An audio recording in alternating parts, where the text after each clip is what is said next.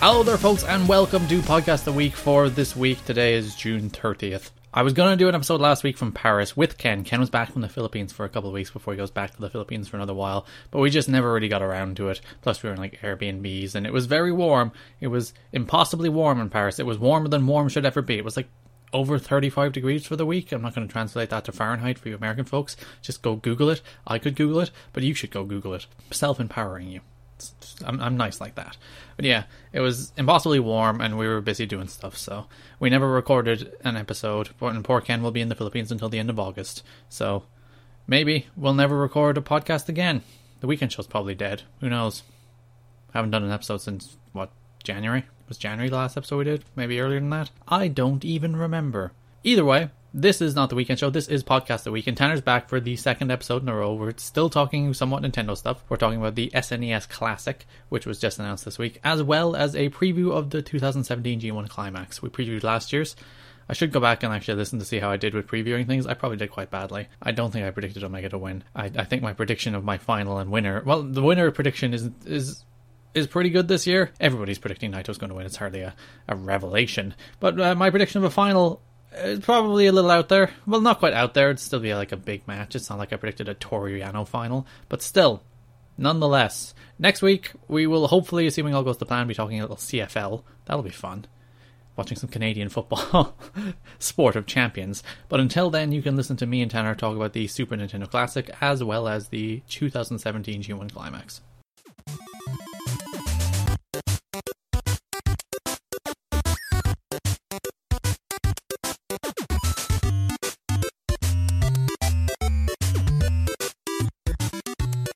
Welcome back to podcast a week. we have we have news. We're do we're, we're doing a random episode with saying things. Tanner, hi Tanner. I'm here. Tanner's here. We're talking about uh, two very separate, very unconnected things today. Well, I mean, really, when you think about it, they're the most connected things. Well, I suppose Kenny Omega probably played a lot of the games on the the SNES Mini, so that's the that's the through line. Yeah, See, it's canonical. Yeah, it makes perfect sense. So yeah, the, we're going to talk about uh, G1 Climax 2007. What are we on? 26? Is it 26? No, 27. this is 27. Yeah, we're going to talk about that in a minute. We're going to preview all of the fun stuff there. But first, uh, two days ago, Nintendo announced that the Super Nintendo Entertainment System Mini Classic, whatever it's called, depending on what your region is, is being released on September 29th. Yeah, um, I'm. Why don't you show this at E3? Is kind of my big question. That yeah, because they, they weirdly like they just they didn't like have a big announcement. They didn't even like have a trailer or anything. It's it was just, a tweet. Yeah, they tweeted about it. Yeah, just just like I hey, mean, I, I, like it from the standpoint of, I mean, so, sort of this quasi guerrilla marketing, kind of like what PWG does when they announce Bola entrance. No rhyme or reason for it. They're just like mm, Walter's in it, kind of like what Nintendo did with this. Yeah, but let it be known that tweet from Nintendo of America did do 32,000 retweets. So yeah, so I mean, they're doing something right. They are doing something right. There is there's less games. Uh, there was 13 games on the NES Mini. There is 21 on this one, 20 plus a bonus game. But like, yeah, but I would say this is a much stronger lineup. Yeah, I was gonna say if you take Earthbound alone, I'm pretty sure Earthbound in and of itself is probably longer than every game on the NES Classic put, the, put together. Ooh, I would. Yeah. Wow, I didn't even think about that. Probably. So yeah, I, th- I th- it is also more expensive. By the way, it's eighty bucks rather than the sixty. Was the last one sixty?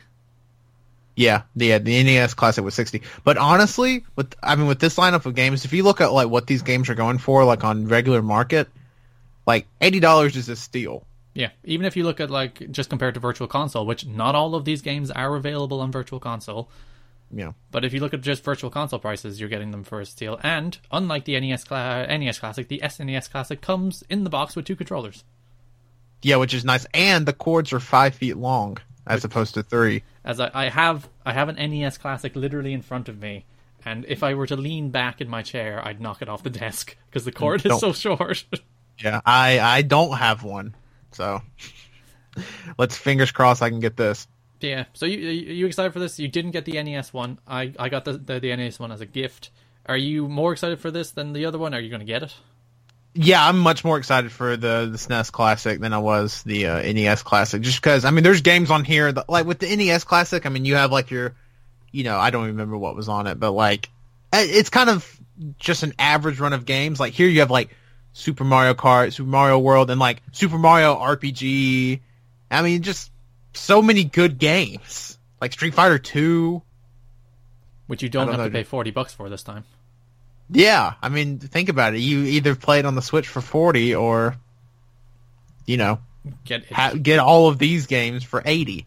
I mean, Earthbound, like, huh, it, it's, it's such a, honestly, I think they could have priced it at like $150, and I think relatively it's still a very cheap price for all these games. Yeah, I think, I think in terms of like pure value for money, you'll get more, like way more playtime out of this than you would the NES one because like the NES era, uh, technology was limited, games were shorter, there were generally a lot of arcade ports, and like you had like Super Mario Bros. One, two, and three, you had the Legend of Zelda, you had like some Mega Man stuff, the original Final Fantasy, which are bigger experiences, but then you had stuff like Balloon Fight or Bubble Bobble or or those kind of games, which you you kind of play all you need to play in a couple hours.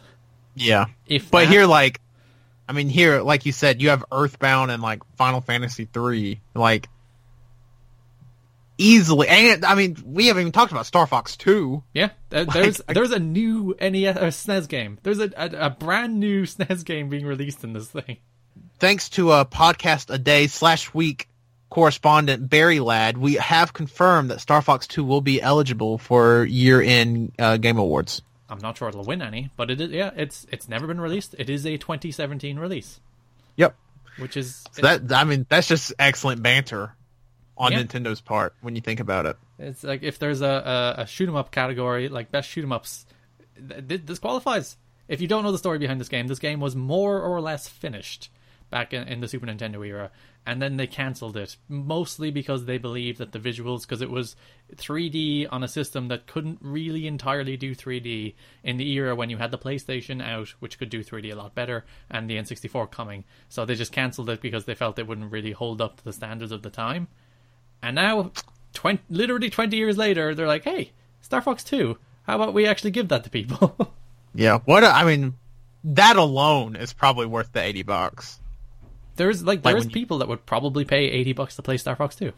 Yeah, I mean, isn't there like a like an emulator or a ROM rolling around that's allegedly the full game, but people aren't for sure because nobody's ever played the full game? Yeah, it, it wasn't translated, I don't think. So it was fan translated, and I don't think it was the like the final ROM. It was a work in progress ROM of some sort. So Yeah. peop people aren't sure how much of that is the full game, how how things changed in like the last few months or, or year of development or whatever. So it will be interesting. Like I've never played the ROM, I've never played the original Star Fox on Super Nintendo, so it Yeah. will be interesting to see. You know, it's like it's a new game.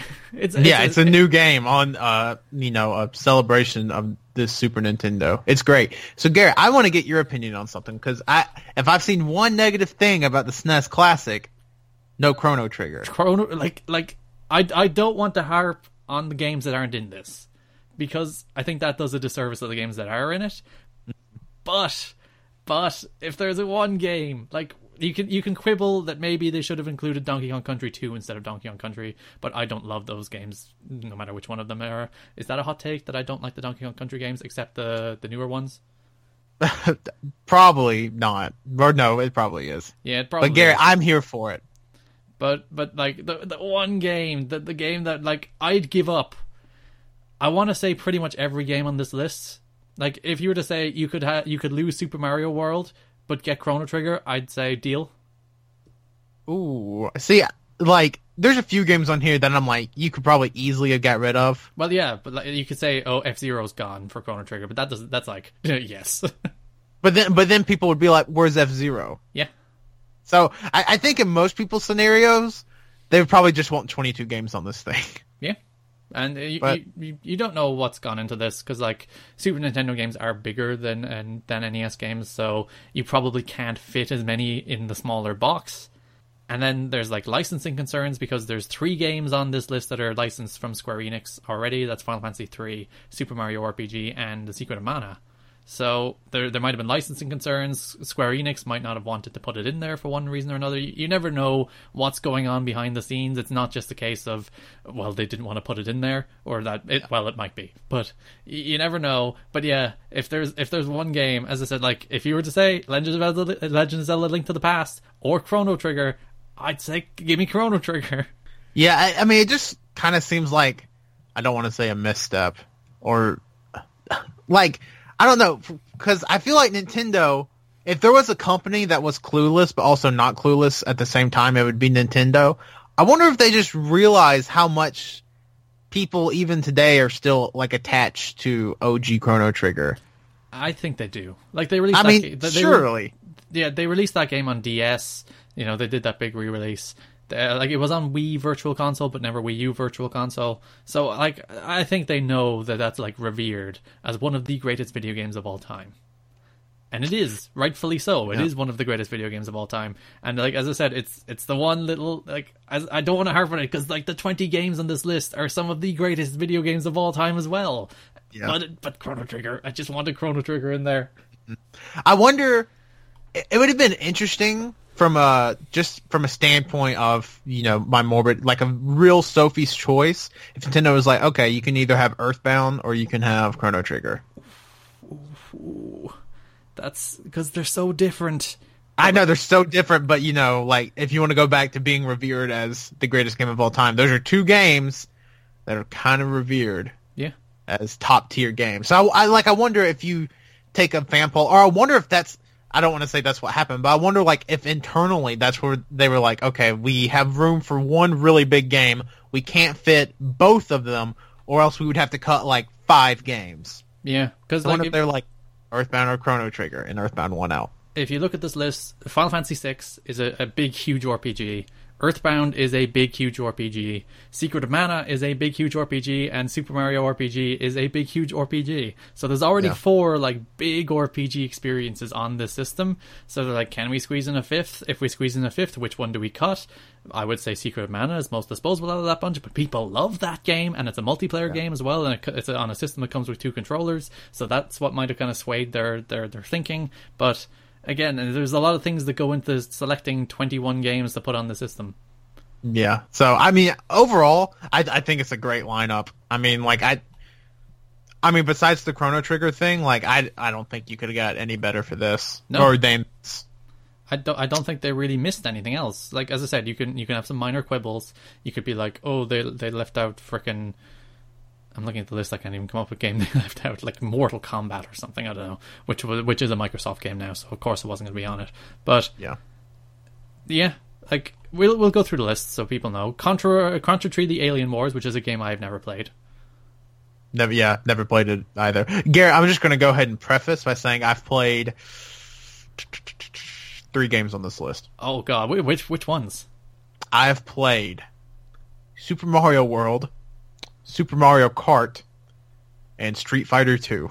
My God, this this will be this will be a revelation for you. Because uh, how many have I? I am a gamer. Yeah, I played Earthbound. I played Final Fantasy VI. I played A Link to the Past.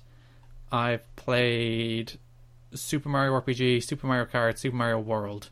So I played a good eight or nine, which is uh, still probably pretty low for like the Super Nintendo games.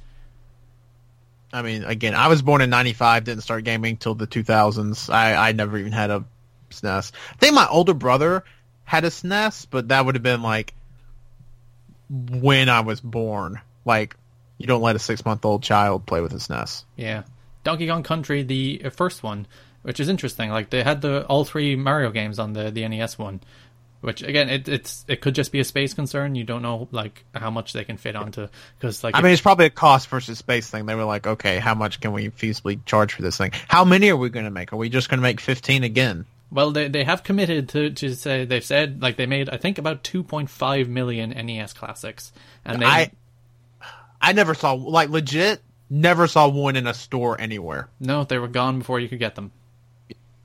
But they made 2.5 million of those, and they they have said that they are going to make considerably more than they did the NES Classic. They they've they've outright said it's only until Christmas. We're not making any more before the, uh, after then, but. we're going to make more than we did of the NES Classic. I hope so. Because again, I mean, I, I, I want it. Yeah, we we mentioned Earthbound, which is like one of the most brilliantly weird games of all time. And Yeah, I mean, I, I never even played it. so- and it, it is kind of mad that like for years and years and years people were like nintendo re- uh, re-release earthbound re-release earthbound and they re- re-released it on wii u then they, they re-released it on new 3ds and now it's coming out in this so now you, you Yeah. can't get too much earthbound yeah, it's weird because for years, like you couldn't you couldn't even find anything about like Earthbound or the Mother series like in the West. Like I remember like when the the amiibo came out for that were tied with Smash Brothers, people are like, this is like the first thing, really not ever, but like one of the first things you can buy in the West that's like actual Earthbound merchandise. Yeah. which is incredibly odd to think about that that happened in what year those amiibo come out in 2015. yep the, the only Yeah. thing you'd see earthbound related in the west is nes and smash bros Yeah, I mean that's literally it. Though by the way the japanese version doesn't have earthbound Wait, there's a difference in the in the games? Yeah, the the European and American lineup is the same, but the Japanese version has has some some differences. Like there's there's four differences. It, uh, I I can't remember the exact games it doesn't have, but one of them it doesn't have is Earthbound. It, uh, it does have a Fire Emblem game in there, and I think um, Tetris Attack is one of the games it has as well. But yeah, it, uh, I would have thought like Earthbound is a big loss, especially for Japan. Yeah. It'd be funny if they gave the Japanese one uh Chrono Trigger. That that would uh, that would cause riots. Oh yeah, there, there would be people like uh, importing it for like two hundred dollars. Yeah. just to play Chrono Trigger. I, actually, that that's another interesting. Like the the European version, and the Japanese version, and the American version, like the games change, but the the visual changes as well. Yeah, it's drastic, drastically different and on par with uh, current uh, climate of the country. The U.S. one is vastly less superior than the other two. because the the design is differed from the regions back in the day. So in order to ma- remain true to the spirit of the system, each region is getting the, the replica of its own design, which is the kind of thing that only costs them money to do. Yeah, Because you'd think it would be cheaper just to produce one version of this just give us the European one and we're good. with the, the lovely colorful buttons uh, rather than the weird purple ones. Yeah, There's Final Fantasy III, which is Final Fantasy VI, but it was released as Final Fantasy III in the US because they thought other ones were too hard. You didn't know that. I didn't know that. So hold on, I, I played Final Fantasy three on the DS. I didn't beat it, but I played it before. Did I play this Final Fantasy three on DS, or did I play uh, the Japanese Final Fantasy three? You played the Japanese Final Fantasy III. The one on DS is the original Final Fantasy III, the actual Final Fantasy III. Okay, and this so Final Fantasy three here is Final Fantasy six. Now, in the, on the Japanese one, is it called Final Fantasy six? Uh, I I assume so. It would make I very mean, little, surely that. it would make very very little sense to call it Final Fantasy three over there. Yeah, I would think so. I, well, it's confusing already to call it Final Fantasy three here. Well, they got they got to stick with the it- it's it's the Super Nintendo Tanner. You got to stick with the original branding. I guess. There's F Zero, which I've never been a big F Zero guy, but people like it. Yeah, people. I, I mean, good, good inclusion. Two Kirby games, Superstar, which is uh, a pack of eight games, isn't it? Uh, well, it it was released in Europe as Kirby Fun Pack, so I'm going to guess yes. Which is a co-op. Kirby's Dream Course, which is a weird Kirby golf game where Kirby is the golf ball. Yeah, I want to play both these Kirby games. People Love people, me some Kirby. people always get mad. It's like, why is there two Kirby games? It's like because Kirby is great. Get over yourself. Yeah, Kirby is great. There's not enough Kirby games in my opinion. That's not even being sarcastic or facetious. Literally not enough Kirby games. There's The Legend of Zelda: Link to the Past, which is one of the greatest games ever. Never played it. You never, you wouldn't know because you've never played a Zelda game before Breath of the Wild, of which you've only played five hours. Oh my god, it's almost 10. Garrett, I want to get back to Breath of the Wild, so next time I con- come on this podcast, I won't be embarrassed by you constantly just badgering me about not playing Breath of the Wild. You know what I want you to do? I want you to play it with a timer on to see how long it takes for you to play for that timer to tick over to 10 hours. And I want you to prove it. Prove it's nearly 10 hours. Okay, I will. Uh, Mega I'll Man do that. X, Mega Man X is, is a Mega Man game. yeah, I, I've I've never had any big attachment to Mega Man, so I kind Yeah. of don't care. This is I'm probably the worst person to do this with. I'm like I never played any of these games. But that's that's kind of the fun thing about this though, because you've never played any of these games. That's that's why this thing exists. Yeah, hopefully hopefully I'll be able to grab one. yeah, Hope- hopefully, hopefully, you will, because your pre-orders haven't gone up yet. Nope. I apparently I read a press release that apparently the U.S. just isn't going to get pre-orders. That they're just going to release day one in stores, and it's going to be like a good luck, lads. That would be that would be madness. It would be, but I'm fully prepared to wait in line at GameStop. Tanner's just gonna camp for the, for the rest of his life outside games. I'll do it. Just, I will camp between now. Let's see, today's June 28th. I'll camp for three months. because I'm pretty sure these are developed by Nintendo. Have a what call it an emulation studio in France. I want to say it's their their European folks because I think the, the development of the system is being handled by Europe, which is probably why Europe had its act together as opposed to America. I mean, makes sense. Anyway, we'll we'll go through the rest of these games much quicker. Star Fox, Star Fox 2, Street Fighter 2, Super Castlevania 4, Super Ghouls and Ghosts, and then we start hitting heavy hitters. Super Mario Kart, Super Mario RPG, Super Mario World, Super Mario World 2 Yoshi's Island, Super Metroid, and a Super Punch Out. There should be. I think every SNES game should have had Super in the title. You should have had Super Star Fox, Super Kirby Dream Course. I mean, like Super Donkey Kong Country, Super Earthbound, Super Kirby Superstar. oh man, that would have been good. It is interesting that uh, Super Mario World 2 Yoshi's Island and F Zero were games that were produced using the, the FX chip, and they never re released them on Virtual Console because of that. And they seem to have worked that out.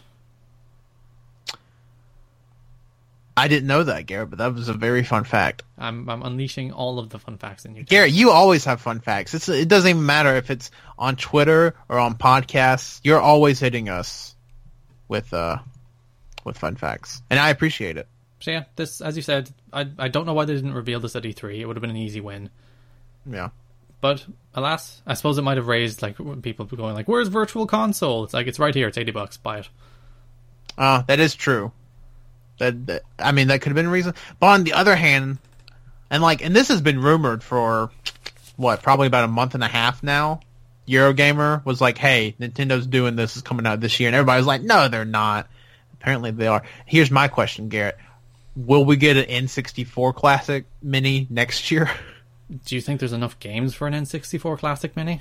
Do I think there's enough? I think there's more than enough games. I think the N64 library is better than the SNES's. That is an absurd take, and it's very wrong. Go on, name twenty uh, N64. I can't games. name 20 off the top of my head, but I know Pokemon Stadium and Pokemon Stadium 2 and Pokemon Snap are three of the best games of all time. a big problem with the the N64 one is that a lot of classic N64 games were rare games of which Nintendo doesn't own the license to anymore. Mm, maybe they'll sort it out. So they, Or just give me a new Pokemon Snap. so they can't put We- gold yeah they can't put GoldenEye on there. They can't put Banjo Kazooie on there. They can't. Well, listen, GoldenEye is a bad game, so Well, it's it's aged badly. I think there's a difference I think it was bad in the early 2000s when I played it. as opposed to most Super Nintendo games, which actually have aged remarkably well. Yeah. But Pokemon Stadium, one of the best games of all time. Nintendo, give me a re-release, please. Yeah, you you, you don't care about your core Pokemon RPG coming to the Nope. Switch. You want your Pokemon Give me Stadium. Stadium. Give me Stadium. Give me those damn silly, you know, mini games with Lickitung eating hot food. I want it. Uh, so yeah, this is coming September 29th. I have mine pre-ordered because I'm not a noob. Well, Garrett, some of us don't have the luxury of living in Ireland. In fairness, I, I was saying this beforehand. I I took a nap yesterday or Tuesday, no Monday. I took a nap on Monday. I know days. I was, I was, I was just going along with it. I'm like, yeah, today is Thursday. It No, makes sense. It Checks out. But yeah, I took a nap. I woke up two hours after this thing was announced, strolled onto Amazon and pre-ordered it. So if you missed this, that's on you. Yeah, it does. It does feel like just from what I've seen from people in Europe, if you want one and are on the ball about it, you're going to be able to get one. I hope that's the case for the U.S. Like as long as you're just aware that this is a thing and you want to pre-order it, you're you'll be able to get your hand uh, on it. Yeah, it's not a like if if it was up for like two hours on Amazon, that's not a sit, switch situation where pre-order or where like like stock goes up and it's gone within like three minutes. Yeah. Well, that's still the Switch situation. It is. But we have Switches, Tanner. That's all that matters. We both do have Switches, and I've noticed lately that more people are getting Switches in our circle. Yeah, it's inter- it's interesting that the people who skipped the Wii U are now jumping on board the glorious Nintendo Switch. Yeah, I'm telling you, you know what it is? Mario Rabbids. That's and it, it looks great. I'm, I'm It, not. does, it looks fantastic. Garrett, I said on the podcast for E3 preview. I don't even remember if we did an E3 preview. we did a review. Um, yeah, we did a review, but I even said, "Hey, Mario Rabbids, this game looks awesome." And then they revealed it, and everybody was like, "Yeah, it looks pretty good." yeah, so suck it. And that's that's coming out in August. So Nintendo Yeah, that's heavy hitters coming all year. I mean, really, when you think about it, yeah, like September is like quietly a very loaded month for them. Yeah, they have a Metroid. At the end of Mm-hmm. August is a is a a Mario Rabbids game. There's a Pokemon uh, Pokken tournament is coming in September as well. So Yep. I mean, that whole last like, we can just pretty much say that last half of the year is loaded for them. yeah, like as, as I've said last time, like just on 3DS alone, they have a Mario, Pikmin, Metroid, Pokemon, and Fire Emblem game out this year. Like, Yeah, it's- that's insane. Yeah, and the 3DS was supposed to die this year. Yeah, they have Which key is entries in all of nearly all of the main Nintendo franchises coming this year to 3DS. Yeah. and it's No supposed Animal to die. Crossing. Well, no Animal Crossing. it'll come in time, Tanner. We'll get there. We'll get there. But no, did you see? I'm totally going to talk about the Switch real quick. Do you see where the Switch is currently like outselling the PlayStation? You know, like this far, like so. The Switch has been out for almost four months. The Switch is outselling the PlayStation 4 did in Japan right now. Like I think there's already been like a million sold units of the Switch in Japan or something crazy. which is pretty impressive. Yeah, so good stuff. Because I'm pretty sure I don't know how many they wanted to sell by the end of this year, but I'm pretty sure they're gonna smash that goal unless they said something stupid like 100 million. Well, I think they're aiming for 10 by the year's end. Oh yeah, I would think that. I mean, they sold what three in March, Yeah. so yeah, When you think we still have a Mario game to come in, in, in the fall, assuming stock keeps up with Splatoon coming in, God, three weeks now. yeah. Splatoon three weeks, and Arms has been selling uh pretty well as well. Like it sold like a quarter million units. ARMS apparently it was like the, the best selling non licensed fighting game in Japan in like the last decade. Sure, I believe it. So that means it sold better than Street Fighter Five. It sold better than Tekken. Yeah. Oh no, I, I like I'm pretty sure it did that in the U.S. I think it sold better than Street Fighter Five and Tekken. I don't. Well, I don't want to say Tekken, but definitely Street Fighter Five. ARMS is the real king of fighting games. It is. Springman hype. I just need to know is Max Brass Springman's dad? Everybody get it trending on Twitter. Hashtag is Max Brass Springman's dad. They do have similarly quipped hair. Well, d- did you see? Uh, I tweeted Nibellion that, and he tweeted me something that I don't know. He his Twitter is so weird, just because like people like shit on his Twitter all the time. Like I still get like one notification a day of somebody liking that tweet where he was like something about Mario, but relating to Arms. I'm like, my goodness, like still, and it was like two weeks ago. It was right after E E3. You're you're getting those numbers rolling in. Yep, getting those numbers just so rolling on in. Uh, I suppose pivot. Uh, a, a, a fairly substantial right turn away from Nintendo to G1 Climax 2017, which is coming up in a couple of weeks. I'm I'm doing my New Japan catch up right now. I'm gonna I'm gonna get there, Garrett. Don't worry. Yeah, so July 17th is the kickoff. There is the Long Beach shows on the 1st and 2nd. And we, mm-hmm. we have our blocks, we have our matches, we have our, our freaking competitors. They they slowly rolled them out so we could wildly speculate about what they would and wouldn't do. We don't have our undercard yet, which I'm a little peeved about because I mean that's one of my favorite parts of the G1 is just some of the random undercard matches they they throw on some of these shows. Just some tags, some like Yeah. Some tags are like a like I think last year they did like a Nakajima versus David Finlay. It's like yeah, give me more of that. Can we talk about like if if we're talking about we talked about Chrono Trigger as the biggest exclusion from the G1. I think David Finlay is the biggest exclusion, or Chrono Trigger is the biggest exclusion from the the, the, the SNES. Chrono Trigger for G1. I would love that, but Dave Finlay should be in the bloody G1. Oh, I mean, theoretically I agree with you, but who does he replace? Uh, kick out uh. I think you have to have Tama in it. Do you though?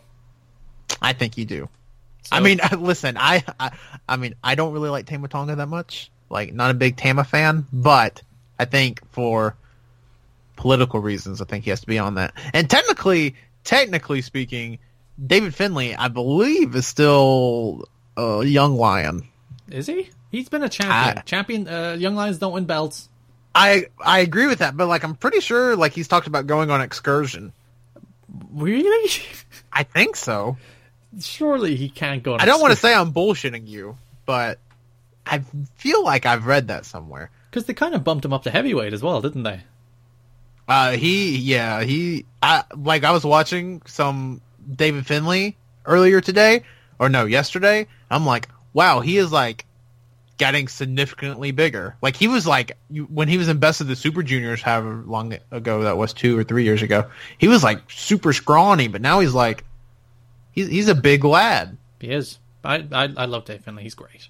Oh no, he's a fantastic professional wrestler.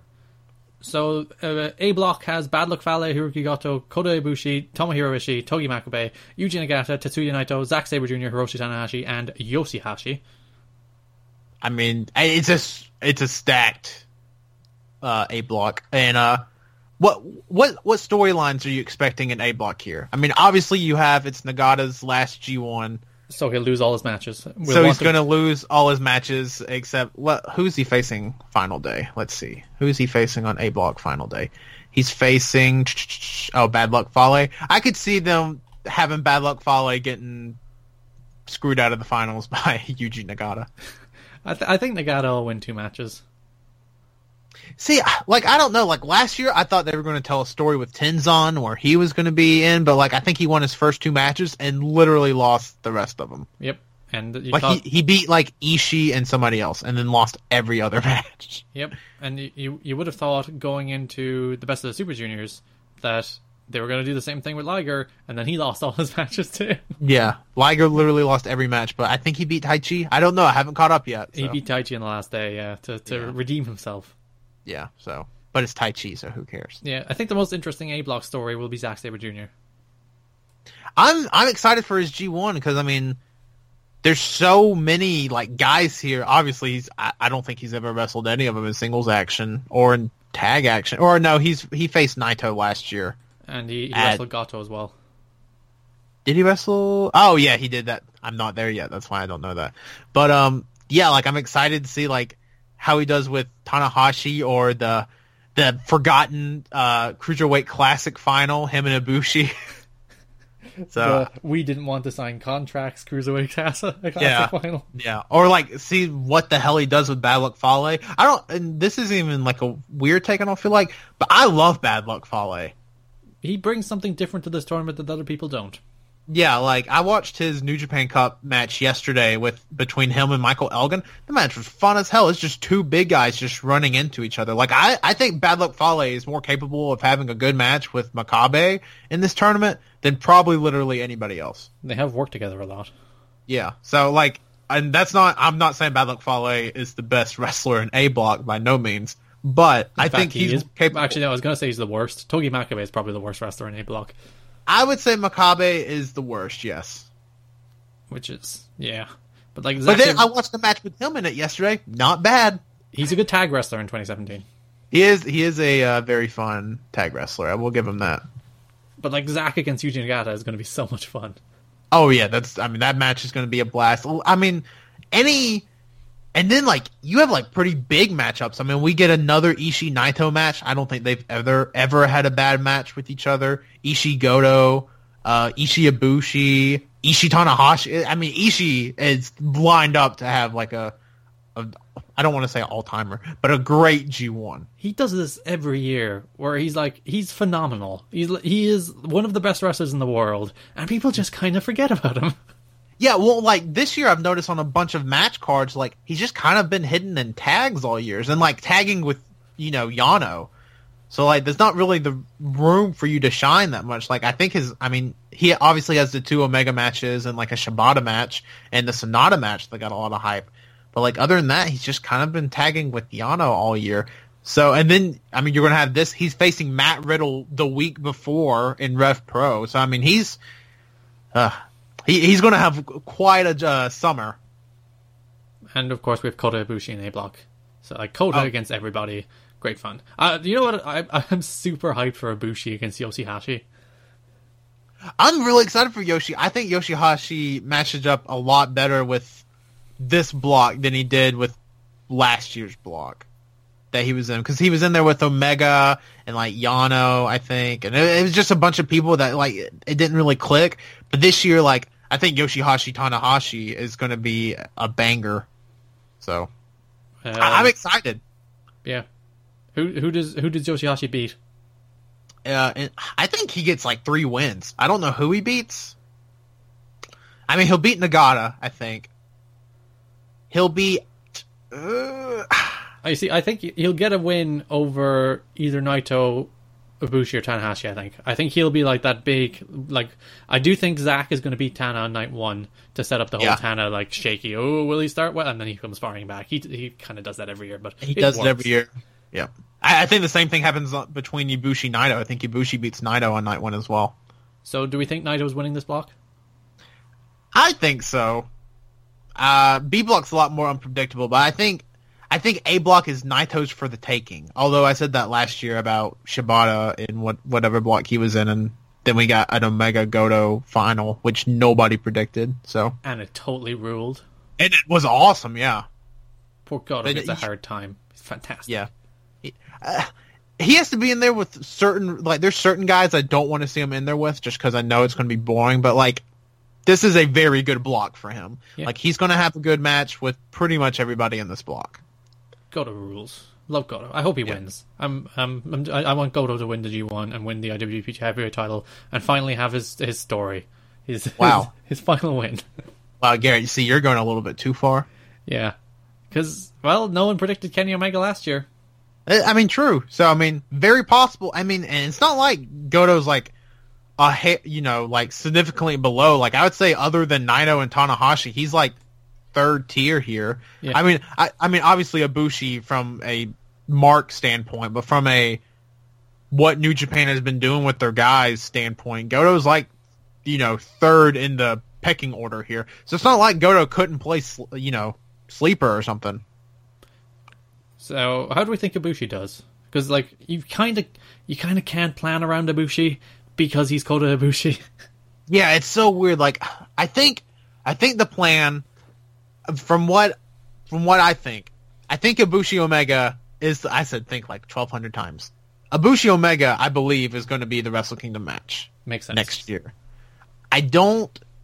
I think it's going to be for the IC title. I think Ibushi's going to beat Tanahashi here, set up a Intercontinental Championship match for whatever paper, you know, King of Pro Wrestling, whatever. Ibushi's going to beat Tanahashi for the title, and then that's going to give you know get us to Omega Ibushi. But then you would have to think Ibushi probably needs to do fairly well in this tournament. So if you give Ibushi wins over Naito and Tanahashi, which I believe is going to happen, who do you have him lose to? That doesn't make him look bad. Like you can't have him lose to like Nagata. Or as much as I love Yuji Nagata, but you can't have him lose to Yuji Nagata. Well, yeah. So I mean, it's it's interesting. And like, could Ibushi make the finals? I guess he could. Like, are are New Japan going to give us the Ibushi Omega final?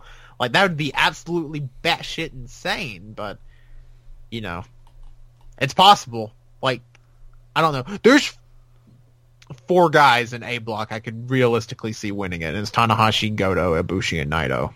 Do you really like? Do you really see Goto winning it? Goto would definitely be fourth, but out of the uh, other five competitors in this, Goto has a better chance than them. I mean, I, th- I think if you really want to boil it down to it, it's Tanahashi, Ibushi, or Naito's. I still think it's going to be Naito's. yeah, or at least like Naito's nearly definitely getting to the final. You'd think. Yeah, I mean, I, I would think so. I, I mean, if we want to just talk about who's going to win the G1, I think Naito, in my opinion, is probably going to win it. Well, everyone does though. That's the problem. Yeah, yeah, that that is the problem. And again, last year everybody was certain Shibata was winning this shit, so you know. Yep. B block: Michael Elgin, Evil, Satoshi Kojima, Kazuchika Okada, Kenny Omega, Juice Robinson, Sanada, Minoru Suzuki, Tama Tonga, and Toru Yano.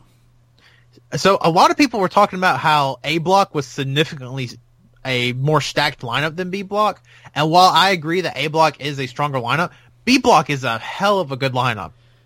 It's less star heavy, and I think that almost makes it more interesting.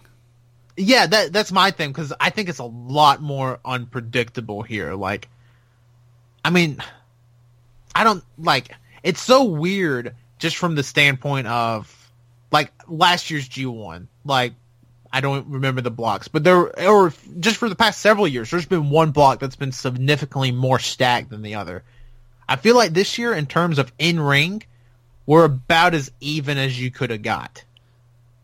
Without, I mean, take, I mean, again, like you said, take Tonga out of it and put somebody else in it, or take Makabe out of it and put somebody else in. But And Tama Tonga will have decent matches. He had some good Yeah. matches last year. yeah, no, for sure. Like I'm sure him and Okada is probably going to be really good, just like Okada versus just about anybody in singles. And like B Block has Big Mike, who will deliver four star matches with a good like six people in this block. Yeah. And like Evil will deliver, Sanada will deliver, Omega and Okada will deliver. Kojima will be super interesting. Like he he was out of last year, so he comes into this year as a little more fresh, which will make him a little more interesting. There's Yano, who will be entertaining for like his first three or four matches, and then be really boring after that. Yeah, I noticed you didn't mention Suzuki. I'm you see, I don't like Minoru Suzuki. Ah, Garrett. like that is that is I think that's my hottest pro wrestling take. That I'm just not a big fan of Minoru Suzuki. It's actually a lot less hot take now than it was even like two years ago when he was in Noah. I like. I mean, I love Suzuki. I get that his, you know, his bread and butter is not for everybody. Like I understand that limb work doesn't interest a ton of people, or or I, not a ton of people, but doesn't interest some people. I get it. I feel like the G1 is a tournament he can excel in. There's a str- there's a 30 minute time limit as opposed to the 60 that he usually gets for 45 in title matches. I think the 30 minute time limit is going to work out really well because Suzuki can work a hell of a 15 minute match um, that's based around like striking and brawling as opposed to let me sit and work on your leg for 10 minutes. So I, I, I'm very excited. And plus there's guys in here that he's never even uh, got in the ring with. Like, I mean, obviously Omega is going to be a huge match. Uh, both uh, Los Ingobernables, I probably just butchered that, but Sanada and Evil, those matches are going to be great. I, I'm very excited for Suzuki's uh, G1, especially because Suzuki and Omega's working in Korakuen, which, if you remember correctly, the last big foreigner that Suzuki worked in Korakuen, AJ Styles, that match was kind of good. I I thought it was all right. Gary, I don't, I don't even know if this is a joke. That's the thing. The two like big Minoru Suzuki matches people always talk about is that Tanahashi title match and the Styles mm-hmm. G1 match, and I don't really like both of them. Oh my God, Garrett, you're killing me. I'm killing. I know. I'm so sorry. Oh my God, and that AJ Styles matches, I mean, it's like match of the decade type shit. That match is great still. You know, like you know me. I love AJ, but Minoru Suzuki just doesn't do it for me. Wow, wow, wow, wow. I, I, I think, I think he'll, I think he'll do fine in this tournament. I think he'll be good. Yeah, the the big sleeper, the the the one who I'm really excited to see here is Juice. Oh yeah, I'm really, I'm very happy that Juice got. He's been really good this year. From I've, I've been watching a lot of the uh, like ten man tags he's been doing with like you know Naito and the lads. Like he's been really good this year, and I'm very happy to see him getting the a shot in the G1. Especially like him and Okada is probably going to be, you know, insane, and him him versus everybody is probably going to be at, at least fun. Yeah, and like this kind of tournament is perfect for someone like him because he'll have a losing record coming out of it. There's literally no denying that.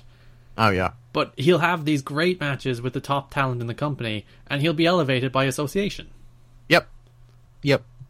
which is And plus, they don't. And plus, there's not really a big. I mean, outside of Omega, and I mean, I, it's so weird. 'cause I I don't even count like Fale and Tonga as foreigners anymore. Just because I mean, they're they're like New Japan guys to me. Like I understand that they're not Japanese, but they're not.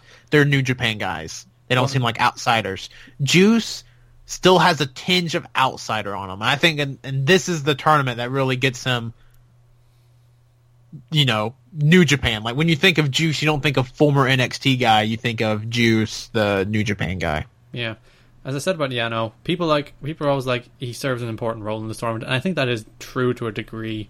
But mm-hmm. like by the time you get into like day fifteen, it's like I don't want to watch another Toru Yano match for the rest of my life. Yeah, it's it's always the weird thing with Yano that he always I like the first three or four days of the tournament again like great like I would say borderline great matches. He had I think two great matches with AJ Styles. Yep. The years AJ were in the tournament, like legit great, not like comedy great. And and this year I think he's kind of lined up for the same thing because if you look at his first couple of days, like he's wrestling Okada the first B block night in Korakuen. Like that match is probably going to be fantastic. Do you think he upsets him? And- I think he beats Omega or Okada here. Or I think he has to beat one of them just for for block's sake. I don't, I don't know if it's Ok- I don't know if you have Okada lose to Yano in the first night. It's uh though uh, it is Yano Suzuki on the last night, isn't it? it is I I I think now I really I honestly think Suzuki may make the final. I think he has a very heavy chance and I think a Naito Suzuki final would be absolutely fire. But I think Yano plays spoiler to Suzuki on that final night. Yep. What are they going to do with Okada Omega? Ooh. That's the that's, Garrett. That, like they can't do a draw. They absolutely can't. they can't do they can't do the draw, but at the same time, like, can they do the draw? Because I mean, I assume how, how many losses do you think they each take? At least two, right? Yeah. But potentially three, because I mean, six and three in the tournament is still a great record. Uh, but like, who beats them? Because it's, it's again, it's one of those things where the B block has like these a bunch of upper mid carders in it, and Omega and Okada are obviously just like two stars. Like who beats? I think Suzuki beat probably beats Omega on night on night two, the first B block night. Yeah. I th- well, I think one of them beats the other. That's one of their losses. Yeah, And then Yano beats one. Then Suzuki beats one. And then some uh, Suzuki beats Omega. And then somebody beats Okada to set up a title challenge. Yeah, but like who who does it here? Like Elgin? Uh, Big Mike is probably like the biggest. Like that. That's the problem as we were talking about. It's not as star heavy. So you look at like Kojima, Yeah. Sanada, or an Evil, who will have great matches with everyone here, but Mm. they're not title challengers. Yeah, I mean we say that. I mean, Evil main evented a show this year and beat Tanahashi. Juice did Juice main event that show against Goto? Ooh, against Goto? Yeah, was that a main? It don't- probably wasn't a main event, but yeah. uh, Or you could you could do Sanada's big title match. Yeah, or yeah, do the Okada, or yeah, do Sanada. I don't know. It's such a weird block to try to predict, and like I, I'm sure Voices of Wrestling when they do their G1 predictions, like B block is to me way harder to predict than A block. Who's winning? Who's winning the G1 or who's winning B block? B block. Ugh, my my heart says Suzuki, but my gut says Omega. I I think Okada. You think Okada? So you think Okada wins the G1 as, or wins his block as champ? Yep, I think Omega beats Okada to set up a title match. And Okada. But you think. Omega beats Okada, but Okada still moves on? Yep. Hmm. That And would then- be a very interesting turn change of events. I'm backing Naito to beat Okada in the final. So you think they do Naito Okada in the final, and then they do it again At Wrestle Kingdom. uh, at Wrestle Kingdom? and I huh. think that what would be interesting there is if you have either Evil or Sanada beat Okada during the block as well as Okada's Yeah. second loss. That would be interesting to have a, a Los Ingonobles challenger in the fall, while Naito's has the, the, the old briefcase. Yeah. Huh. That I mean that would be I mean I think there's a lot of super interesting scenarios for the G1 this year. Like a, a lot more obvious ones as opposed to the like ones that are feasible to happen.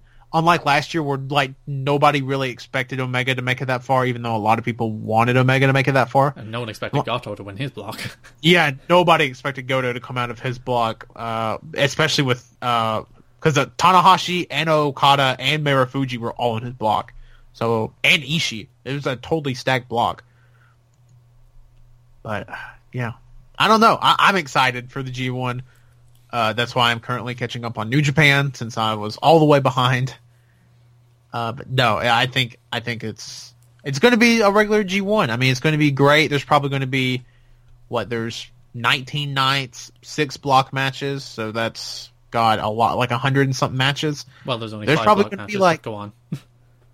How many? Wait, how many? Oh yeah, why did I say six? What the hell? Yeah, so five, you know, 95 block matches or whatever.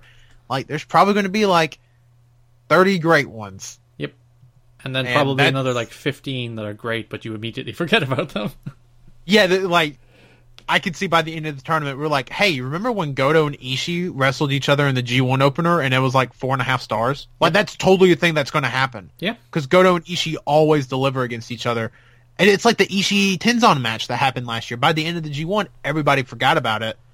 But like that was like four and a quarter, and it was Tenzan. Yeah, that's like, the thing. If, yeah. if like a lot of these matches happen, I don't want to do like oh uh, if they happen on a WWE pay per view, they'd be better. But like if they happened on a random show, like just like a random Corkin or a random like Rev Pro show, people would be like, oh my god, it's one of the matches of the year. But it happens in the Yeah. middle of the G one, and it's immediately forgotten because there are much better matches in there. Yep. Especially with, I mean, just the way the G1 works. Not many people are able to watch like the whole shows as they happen. So like, we're gonna get into like September, and people are gonna be like, oh, uh, Juice and Omega had a four and a three quarter star match. Yeah. Well, I, I- I- like I don't know if that's the best example just because it's Omega, but like, uh, oh, Bad Luck Fale and Yoshihashi Yoshihashi went four stars and nobody remembers it. yeah. But yeah, I, I'm I'm super pumped for the G1. Garrett, who? So, oh yeah, you had Okada. I But have who- Okada who do you want to with win? Naito winning. Who? What? What is your? So that's your gut. What does your heart tell you? Who like who do you want to win this? If you were booking the G1, who do you have win this? I'd still have Naito win. I think that's that's the, the best and smartest move. I mean, I think I think Naito obviously is the is the smartest move as well.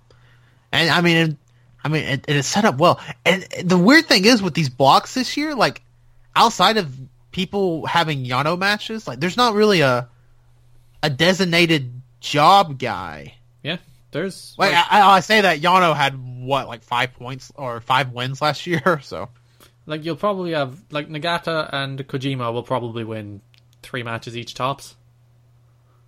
I actually think Kojima does significant. I I think it's very possible that Kojima beats an Omega or Okada. He could like last time Satoshi Satoshi Kojima's win the G one, he won three matches.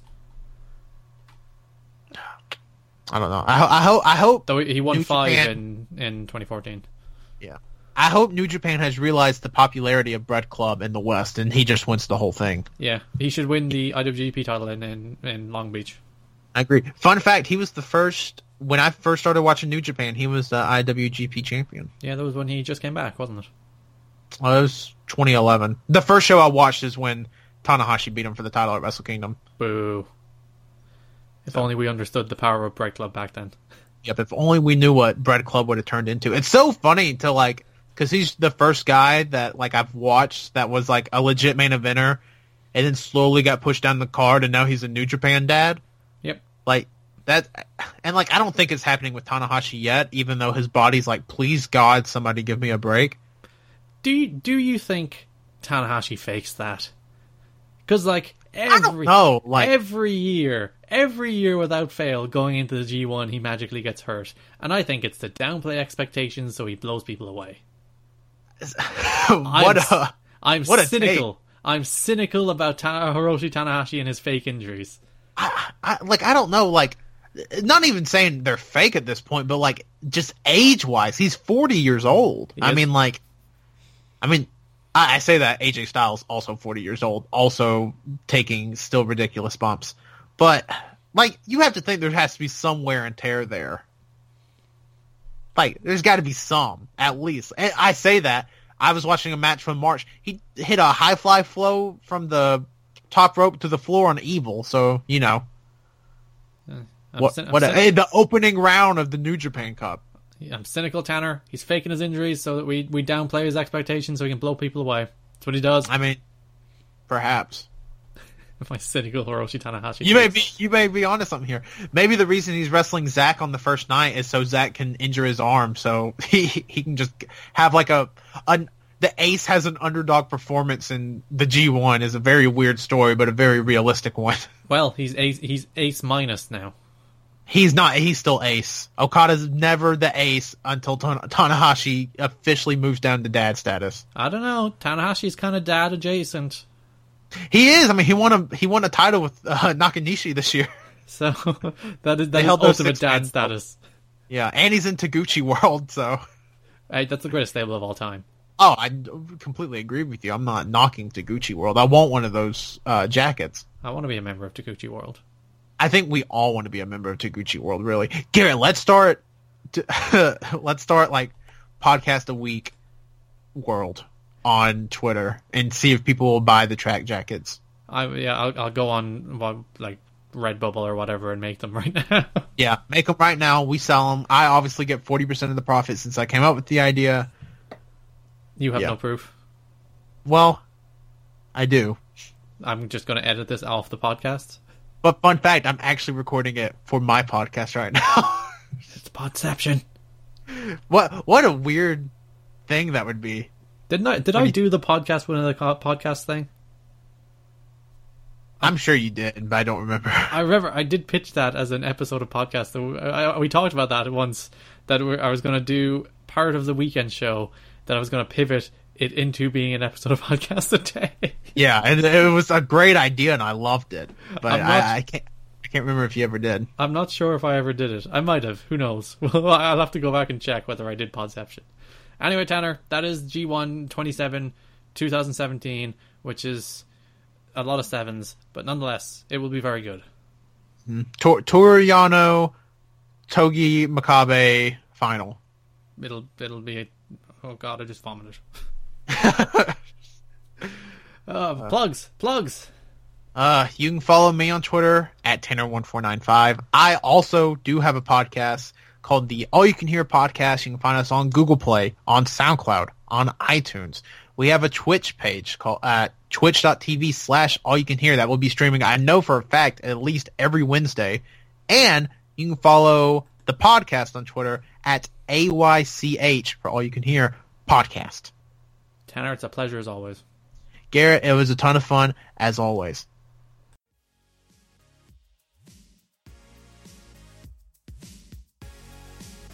That is the show for this week. Thank you so much for listening. Thank you to Tanner, as usual, for coming on and indulging me in my silly little show.